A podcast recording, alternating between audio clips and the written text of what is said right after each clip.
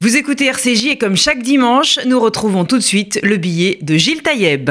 Bonjour, je suis en Israël depuis dix jours et comme toujours, il se passe toujours quelque chose sur cette terre pas comme les autres. Durant ces dix jours, Israël s'est transformé en une mini-Italie, en accueillant trois étapes du fameux Giro. Pour la première fois de son histoire, cette course cycliste mythique a commencé sous le soleil israélien, avec un contre-la-montre à Jérusalem, une première étape de Haïfa à Tel Aviv et une seconde de Beersheva à Elat. Trois jours durant, les amoureux de la course cycliste ont pu apprécier la beauté et la diversité des régions traversées. La beauté magique de la ville éternelle de Jérusalem, les coureurs traversant à la fois les rues d'un passé millénaire et d'une ville tournée vers l'avenir. Sur leur chemin, s'étaient amassés tous les amoureux du Tirou, aussi, nombre de curieux, de toute origine et religion, assistant à ce moment historique.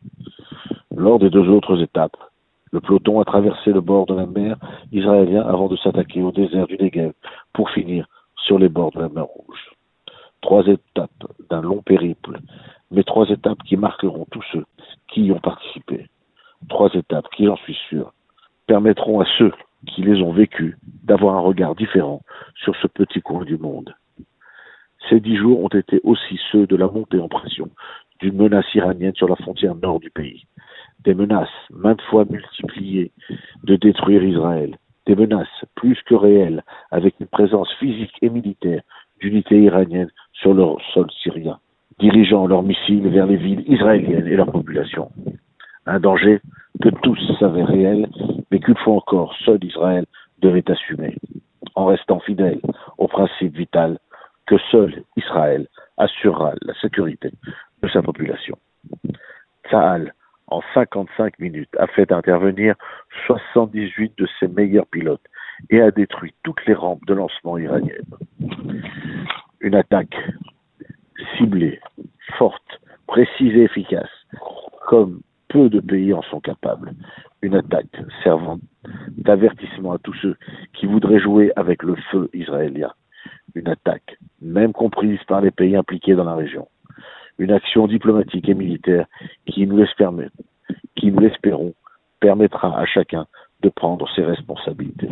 Je ne peux m'empêcher d'admirer une fois encore ce peuple israélien qui, bien que menacé, ne cesse de vivre pleinement et réussit à relativiser une situation que nombre d'autres peuples auraient vécue avec panique.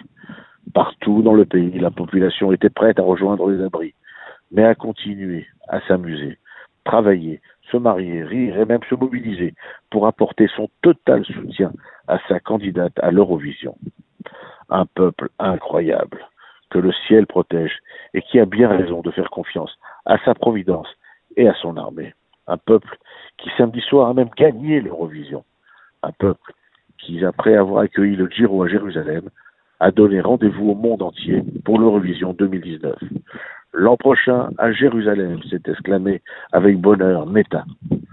En ce jour de Yom Yerushalayim et à la veille de l'installation de l'ambassadeur américain à Jérusalem, quelle belle invitation